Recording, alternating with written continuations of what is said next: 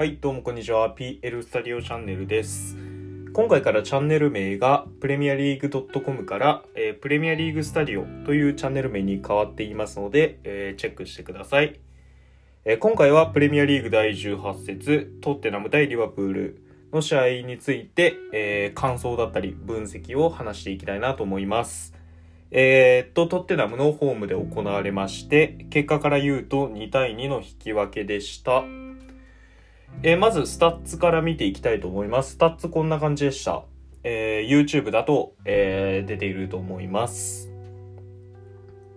えーシュート数では、えーリバプールが18対10で上回っていて、えーボール支配率もリバプール上回っているものの、えー試合全体の内容を見ると、えー試合は終始トッテナムペースだったように思います。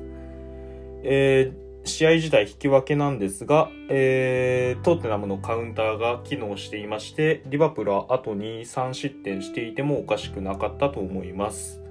えということで次にスタメン見ていきましょう。えーまずリバプールからですね。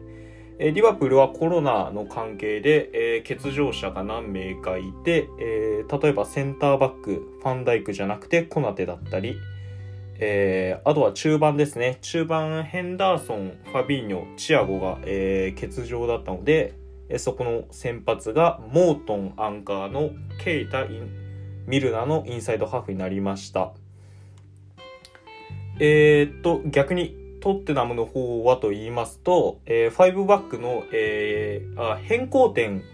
ですね、今述べているのは。えーで、左ウィングバックがレギロンじゃなくてセセニョンでしたね。レギロンはベンチにいるんですけど、まあ、しばらく欠場していて、今回もコンディションが合ってなかったんだと思います。え、あと、デレアリが久々に試合、先発に復帰しました。デレアリコンテになってからなかなか使われてなかったんですけど、え今回はいつもはルーカス・モーラ、えーケイン、ソン・フンミの3トップなんですけど、デレアリを中盤に入れて、中盤の枚数を多くしてきました。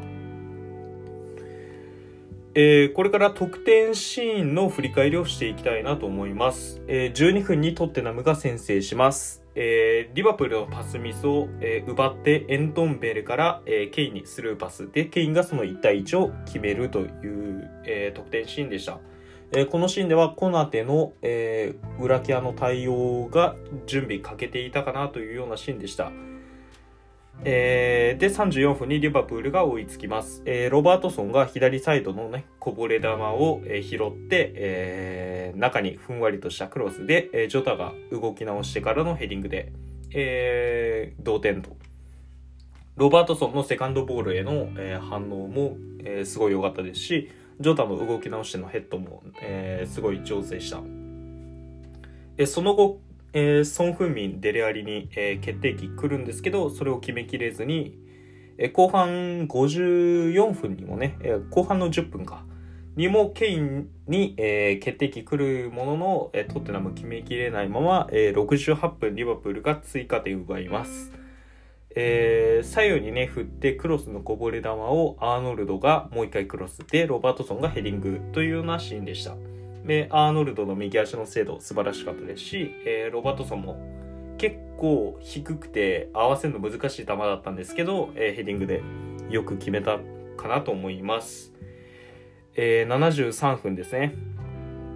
えートッテナムが、えー同点に追いつきます。えスルーパスの処理をアリソンがミスってしまって、えーそれをソン・フミがゴールに詰める形となりました。えーまあ、得点シーンはこんな感じで、これから良かった選手、悪かった選手などを見ていきたいなと思います。まあ、良かった選手につきましては、えートッテナムに関しては、えーもう全員良かったんじゃないかなと思います。えーコンテになってから、えーだいぶ安定した試合ができるようになりましたし、この試合だと、まあ、特にトッテナムで言うとすると、えーデレアリ、ソン、ケインの、えー、3トップの、えーカウンターが素晴らしかったですね。えーデレアリ自体は中盤なんですけど、ソン、ケインの2トップに加えてデレアリが後ろから上がってきてカウンターを完結させるという形で、えーこの3人で、えーカウンター完結していましたし、リバプールは、えーめちゃめちゃチャンスを作られてました。えーリバプールの中盤が、えー、攻撃時のポジショニングが悪くて、えー、変な形で失って、え、そのまま中盤スカスカのままカウンターを受けるというようなことを繰り返していましたので、えー、まあ正直トッテナム側からするともう2、3点決めれたかなと思います。えー、ディバプールで良かった選手は、えー、アリソンですね。まあ、えー、最後の失点はアリソンのミスになってしまったんですけど、それでも、えー、アリソンのおかげで試合が保てていたというか、えリバプールは何度も言いますが、あと2、3失点してもおかしくないような試合内容でしたので、アリソンのスーパーセーブによって、えー、すごい救われてました。えー、逆に、えー、リバプールの悪かった選手といいますか、まあ、ロバート、退場してしまったロバートソンなんですけど、まあ、あの、退場のシーンは正直不用意だったかなと思います。え、まあ、試合通してのロバートソンのパフォーマンスは悪くなかったんですけどね、そこのレッドカードがちょっともったいないなっていう感じです。あと、コナテですね。コナテ自体は、えー、身体能力すごくて、スピードはあるんですけど、えー、細かい裏ケアの対応だったり、ライン合わせるのとか、そういうのがまだまだ、えー、ファンダイクと比べられてしまうとね、まあ、しょうがない部分ではあるんですけど、コナテももう改善してほしい部分ではあります。えあと、ミルナーですね。ミルナ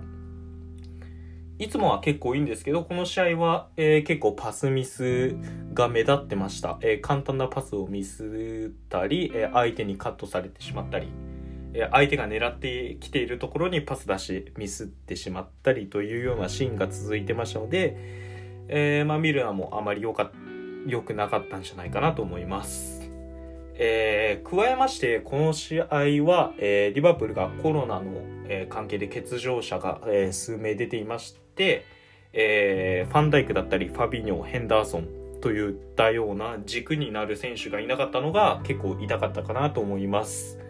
えー、リバプールとね、チェルシーに関しましては、えー、あリバプールとチェルシー、シティアーセナルのこの4チームの試合以外は、えー、今節延期になりました。えー、リバプールとチェルシーに関しましては、えー、結構、え、コロナの感染者がいるにもかかわらず、試合が、え、中止されなかったというところがちょっと不公平な気がしますね。えー、このようにね、えー、ある特定のチームだけが、えー、コロナの、えー、被害を受けて、えー、チーム状況悪い中試合をするというようなことが行われるのは、えフェアではないと思いますので、それだったらどうせならリーグを一旦ね、全、一時休止して、すべてのチーム平等にするという判断の方が良かったんじゃないかなっていう、まあ、リバプールファンの僕の個人的な意見ではあります。えー、というような形で、えー、今回はトッテナム対リバプールの、えー、試合を分析していきました。えこのチャンネルでは、え YouTube だったり、TikTok だったり、え各種ポッドキャストにて、えプレミアリーグ、リバプールを中心に海外サッカーについて発信していきます。え皆さんチャンネル登録だったり、えコメント、高評価お待ちしてます。えコメントにはね、えなるべく返信するようにしますので、どんどん書き込んでください。えでは、ありがとうございました。